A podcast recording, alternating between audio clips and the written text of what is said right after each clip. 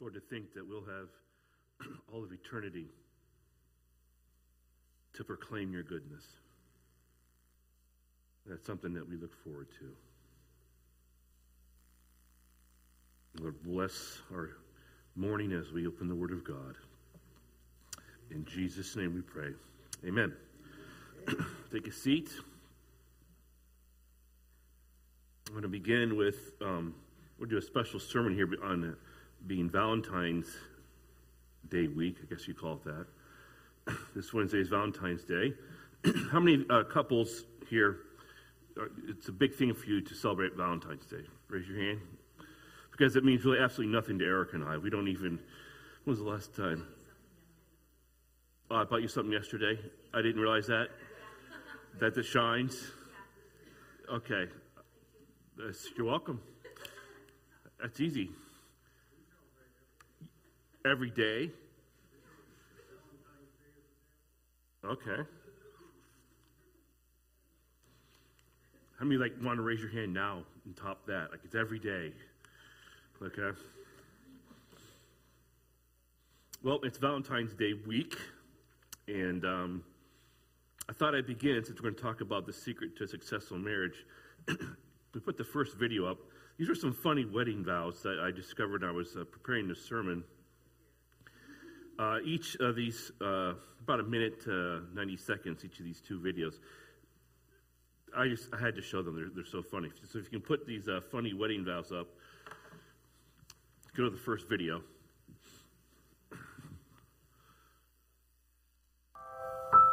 First and foremost, I vow to never again forget your buffalo sauce at Chick fil A. You forgot it this morning. I did. It starts now. I think that alone will really pave the road to my success in this marriage. Matthew, it isn't easy being the best thing that ever happened to you. That's it. She beat me.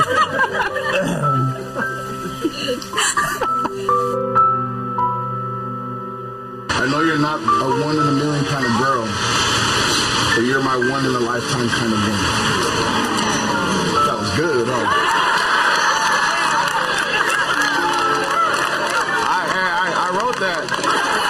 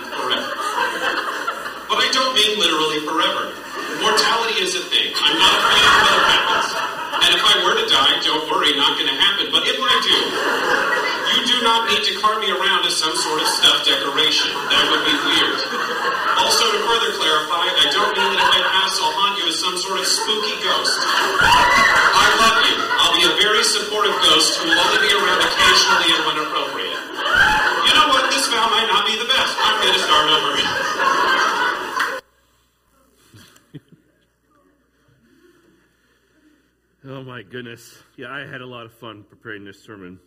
And God said, and Pastor Chris said, let there be light. Yeah, it didn't work. If God said it didn't work, there we go. That's good right there. This year, Erica and I will be married 30 years. This June 11th. Can you believe that? So let's do this again. Who is the um, anyone over 30 years? Raise your hand. Anyone over 40 years? Anyone over 50 years?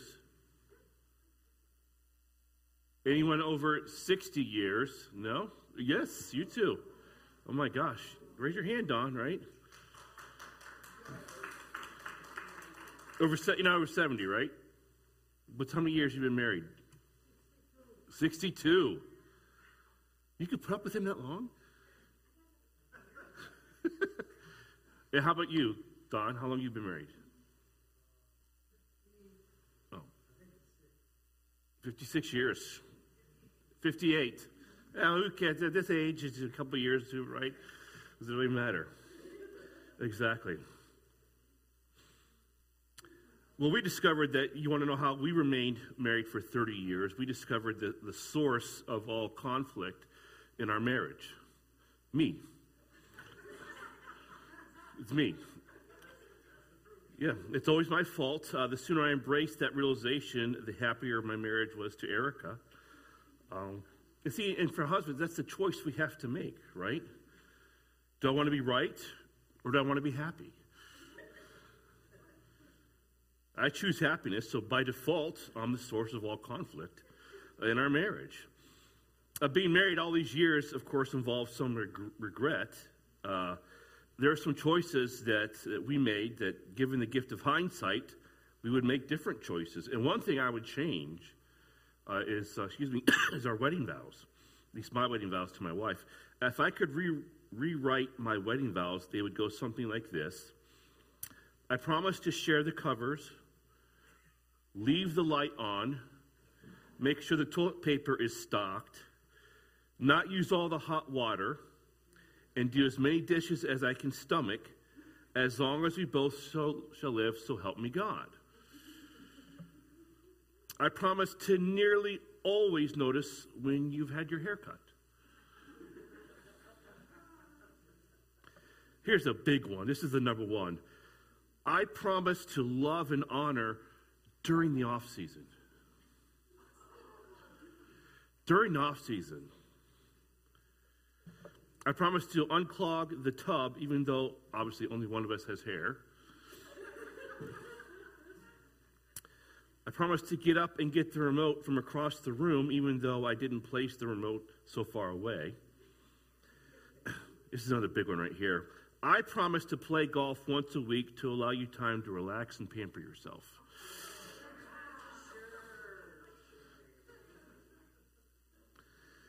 And I promise to let you pick out my clothes 90% of the time. we were first married, the first few years, we would be going out and, you know, I'd show up there and Erica's getting ready. And I'd come out of the closet, she'd be like, You're wearing that? And I was like, Yeah, of course I'm wearing that. A few years after that, we'd go out to eat, and I'd walk out of the closet with my outfit on, and she would say, You're wearing that? And I would say, I guess not.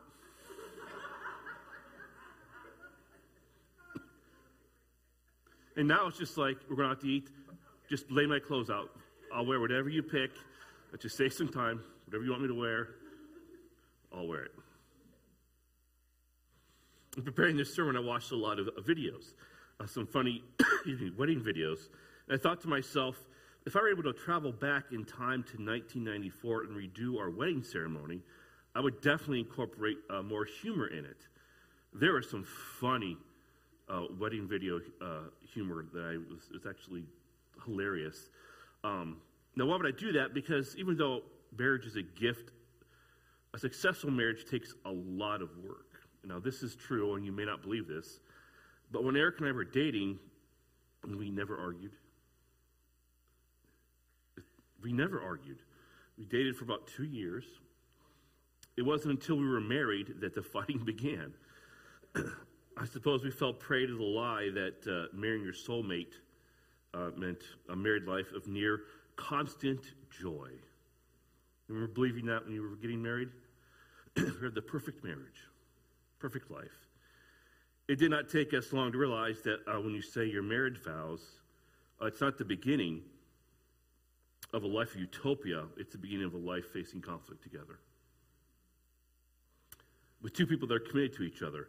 It's been our experience that, uh, excuse me, that our commitment to God and each other, uh, we don't know how marriage can last. I wanted to share this with you. Uh, these are the, um, the latest divorce statistics taken from Forbes Advisor, uh, dated January uh, 8th of this year. Course, what's the one statistic that we all know about marriage and divorce? About half the marriages end in divorce. Well, here's some interesting stats. Well, how many marriages end in divorce? Well, we know that half of them do, but that only pertains to first marriages. Um, second, third marriages, they end up uh, failing at a far higher rate. Uh, when do couples divorce? It's after about eight years. Eight years of marriage. The couples dissolve the marriage. Well, what happens after divorce? Well, 64% of men remarry, and 52% of women get married again, so they don't give up on the institution of marriage. Excuse me. There's some good news about divorce, though. Divorce rates are on decline. Did you know that? But it's misleading because marriage rates are declining too. Yep. A divorce is not only financially expensive, it is also deadly. You know that? The average divorce costs about $7,000, um, but divorcees are more likely to die earlier than married people. Interesting. A couples who live together, of course, before marriage, they're more likely to divorce. Uh, they did a survey that living together prior to marriage is one predictor of the likelihood of divorce. A total of 57% of couples who did not cohabitate prior to marriage had a union that lasted 20 or more years, compared with just 46% who lived together before tying the knot. The biggest issue, other than basic incompatibility and money issues, are that 58% of couples report arguing and excessive conflict as the reason for divorce. And that brings me back to the point I made earlier. Marriage is the beginning of a life facing conflict together. But here's the thing God knows this, right? In the very beginning, Genesis tells us that relationships are going to be hard. Uh, remember the curse spoken to Eve in the Garden of Eden? It was more than just increased pain in childbirth. It says in verse 16 of chapter 3 Yet your desire will be for your husband, and he will rule over you. The desire referred to here is, of course, the desire to do what? Abandon her role as the helper, take over the husband's role as the head of the marriage relationship. And this is what Eve did in the garden, and this is what all of her offspring from that moment on have struggled with to control the husband, to lead the relationship. And of course, what does that lead to? Conflict, inevitable conflict. But man will rule, rule over her. He at times will exercise ungodly domination. It's in light of this that God lays out a divine design for marriage. So if you have your Bibles, you can turn here with me. Ephesians chapter 5. This is God's design for marriage.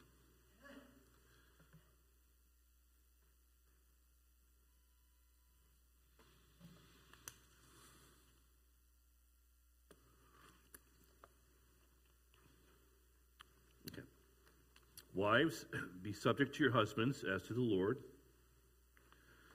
For the husband is the head of the wife, as Christ also is the head of the church, he himself being the Savior of the body. But as the church is subject to Christ, so also the wives ought to be to their husbands in everything. Husbands, love your wives just as Christ also loved the church and gave himself up for her, so he might sanctify her, having cleansed her by the bathing by the washing of water, excuse me, with the word, that he might present to himself the church in all her glory, having no spot or wrinkle or any such thing, but that she would be holy and blameless. So husbands ought also to love their own wives as their own bodies. He who loves his own wife loves his, himself, for no one ever hated his own flesh, but nourishes and cherishes it, just as Christ also does the church because we are members of his body. For this reason, a man shall leave his father and mother and shall be joined to his wife, and the two shall become one flesh.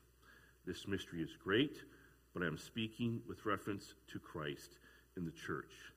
Nevertheless, each individual among you is to love his own wife, even as himself, and the wife must see to it that she respects her husband. We can really just dumb all this down to this right here. This is God's design. Now, I don't want to talk so much about you know the submission and respect as I want to talk about the love of the husband here, because that's where the, the gist of the text goes. There's more written about the husband loving than the wife submitting and respecting. But it's a sacrificial love. This is how we are to love our wives, uh, as Christ loved the church. It's a purifying love. We are to sanctify her. It's a caring love, uh, like we would care for our own bodies. It's a, excuse me, a permanent love. It's one flesh. It's meant to last forever. So part of learning to love your wife this way, I think, involves 1 Peter 3 7. You can write this down. I'm not going to put this up here. But it says, You husbands, in the same way, live with your wives in what? An understanding way. As with someone weaker, that's just weaker physically, the woman is not weaker in any other way other than physically, since she is a woman. And show her honor as a fellow heir of the grace of life, so that your prayers will not be hindered. And whatever is implied in this verse, I think certainly includes the, the I don't want to put this, the fact that we need to learn to communicate to each other, men and women.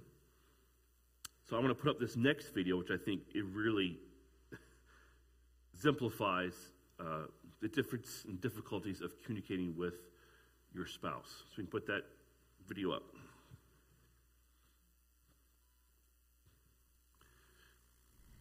it's just there's all this pressure, you know? And sometimes it feels like it's right up on me and I can just feel it, like literally feel it in my head and it's relentless and if it's going to stop. I mean, that's the thing that scares me the most is that I don't know if it's ever going to stop. Yeah. Well, you do have a nail in your head. It is not about the nail. Are you sure? Because, I mean, I'll bet if we got that out of there. Stop trying to fix it. No, I'm not trying to fix it. I'm just pointing out that maybe the nail is causing. You always do this. You always try to fix things when what I really need is for you to just listen. See, I don't think that is what you need. I think what you need is to get the nail. See, you're out- not even listening now. Okay, fine. I will listen. Fine. It's just sometimes it's like there's this achy. I don't know what it is. And I'm not sleeping very well at all. And all my sweaters are snagged. I mean, all of them. That sounds really hard. It is. Thank you. Ow! Oh, come on. If you would just. Don't.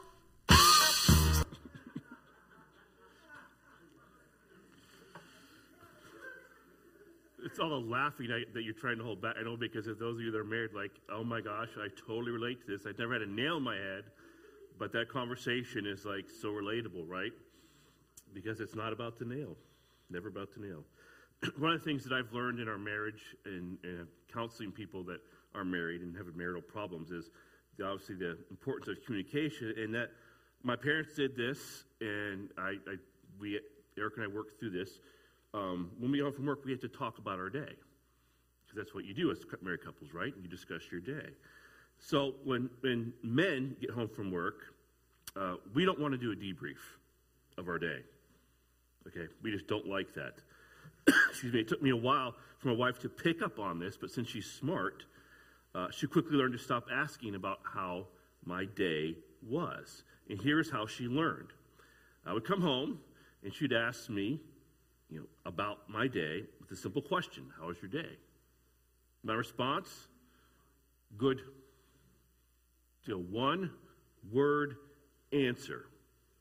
She proceeded to ask a follow up question Anything different happened today? Nope. Nope. Another one word answer. Now, my wife is very strong willed. This didn't deter her my brief responses because she wasn't picking up on it that I didn't want to talk about my day. And so she'd persevere. She'd ask more questions that would force me to expand on my original answers. I would combine the words I'd used earlier. So instead of a one word answer, I would combine them in like a three word answer. Nope. Everything's good. So I used the word good and nope and added the word everything in there. So that was a, a lot of work for me to say that to her about my day. Okay, nope, everything's good. By this time, Erica, who's very smart, saw the futility of asking these questions. So eventually she stopped asking how my day went.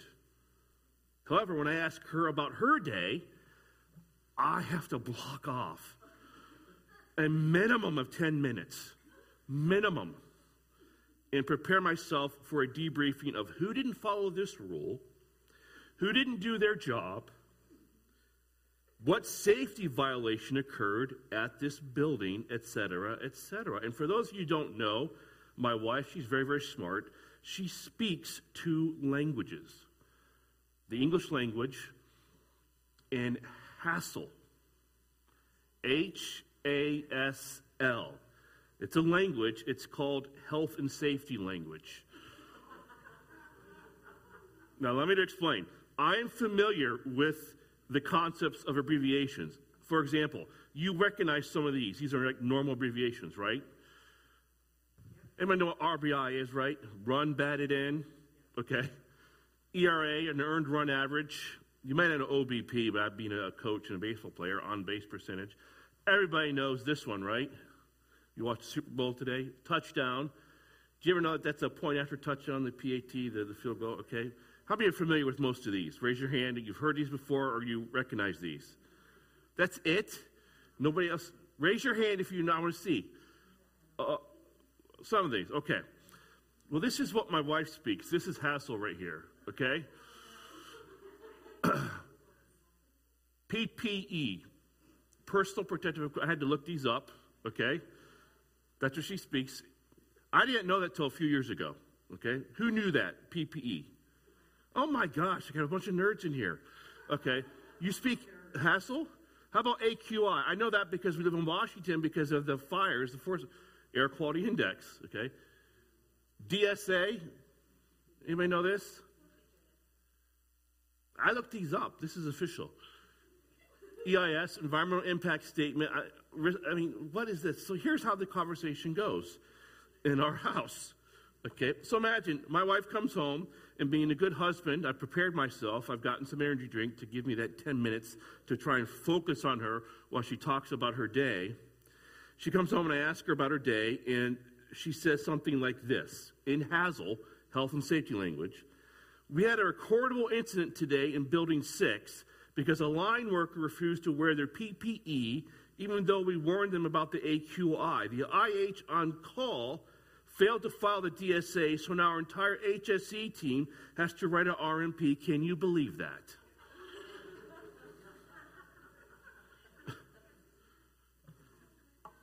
how would you respond to that statement? Well, here's what I do I look like I understand every word that came out of her mouth, and I nod in agreement, hoping that she can't see I'm completely clueless to what she just said. So it's like this I do this. Get that look of actual genuine concern.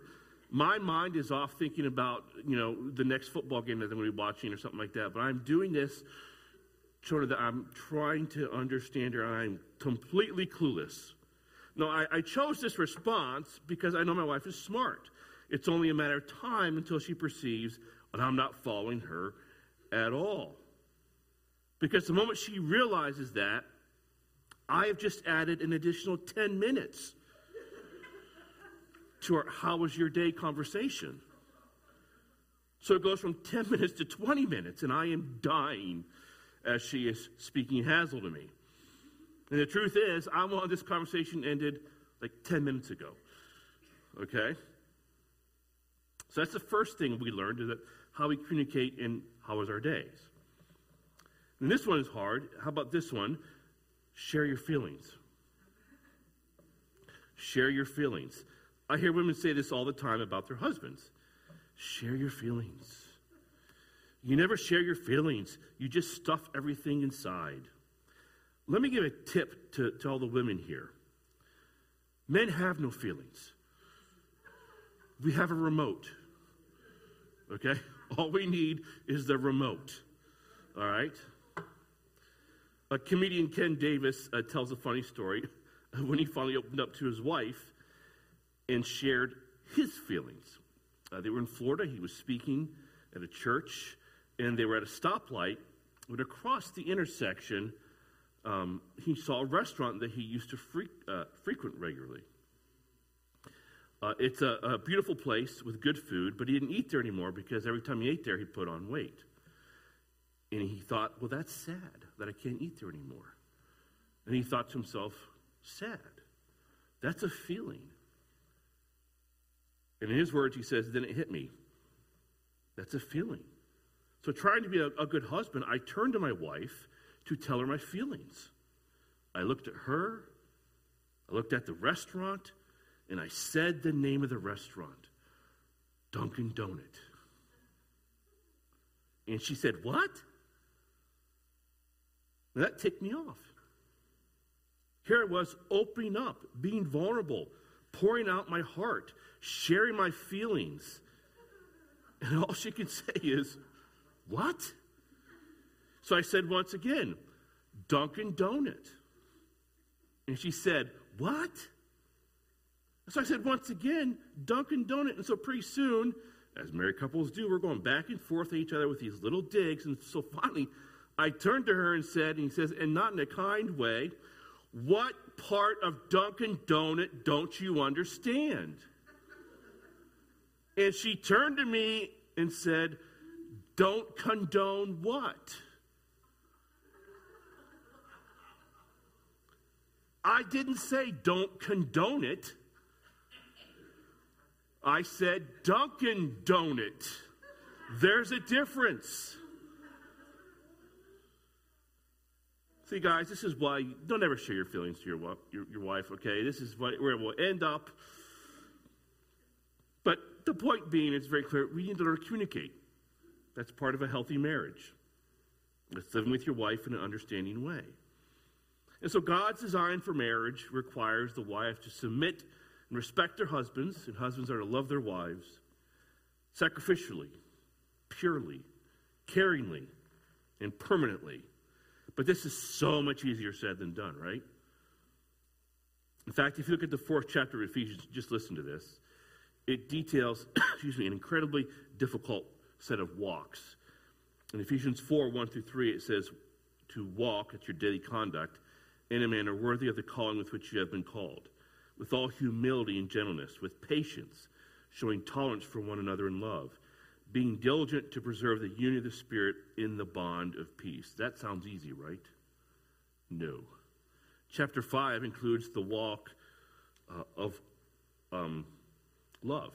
Therefore, be imitators of God as beloved children and walk in love, just as Christ also loved you and gave himself up for you, an offering and a sacrifice to God as a fragrant aroma.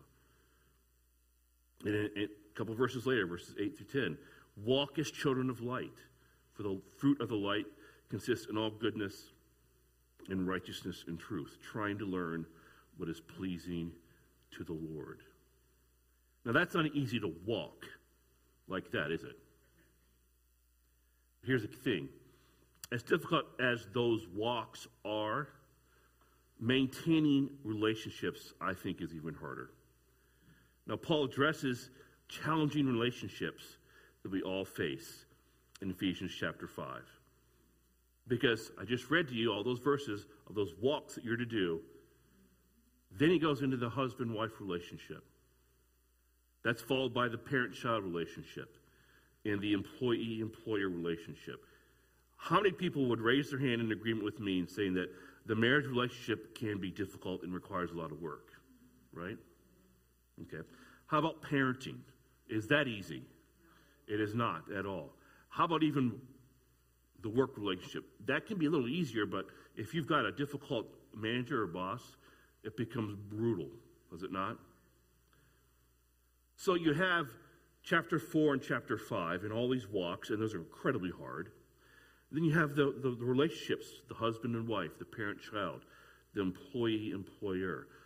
God knows that they're difficult, so he sticks one verse that gives us hope that I think is a secret to happy marriage. And this is this verse right here. I think I put this up here. Yeah. Do not get drunk with wine. That is dissipation, but be filled with the Spirit. And what does that mean? Let God's Holy Spirit fill you. What does that mean? Well, He enables you, He empowers you, and He controls you. See, I think only through this enabling that we're able to, to navigate the murky waters of relationships. And think about it. For the wife, it, it can't be easy. I know it's not easy for a wife to submit uh, to my headship as a husband. But Jesus the Son did something far greater. He submitted to the plan of the Father. He humbled himself. He became one of us. And for the husband, it's never easy to sacrificially love your wife, right? In the ways that it says. But God demonstrates his sacrificial love for us by sending his son, an innocent man, to die for our sins. My point being is that all things are possible with God's help. And that's the secret to happy marriage. God empowering you to die to yourself and putting the interests of others above your own interests. When you get to that point, when you do realize, I say it jokingly, but Erica would agree that the secret of all, or the source of all conflict in marriage is me. She would say the source of all conflict in our marriage is her. But you got to get to that point because we want to be right, right, in, in our marriages. Instead of be happy, we want to win the argument. No, when you allow God to fill you and control you, you look to the interests of others first.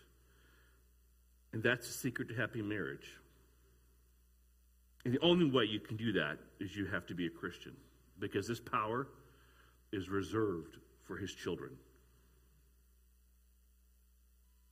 And you become a Christian by placing your faith in Jesus Christ. You trust him for the forgiveness of your sins, for the promise of eternal life.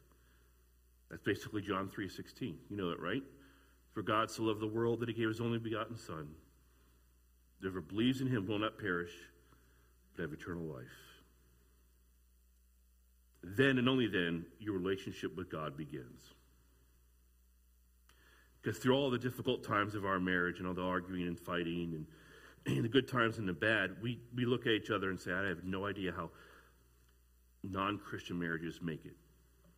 I just don't, because we make a commitment, and God's Spirit gives us the ability to see ourselves as the problem in many ways and apologize and move on. And if you continue at that and learn to love, especially as Christ loved the church, you learn to love that way, then you find a deeper love that you never knew was there. Amen? Well, I'm hungry. Are you hungry? You guys ready to eat?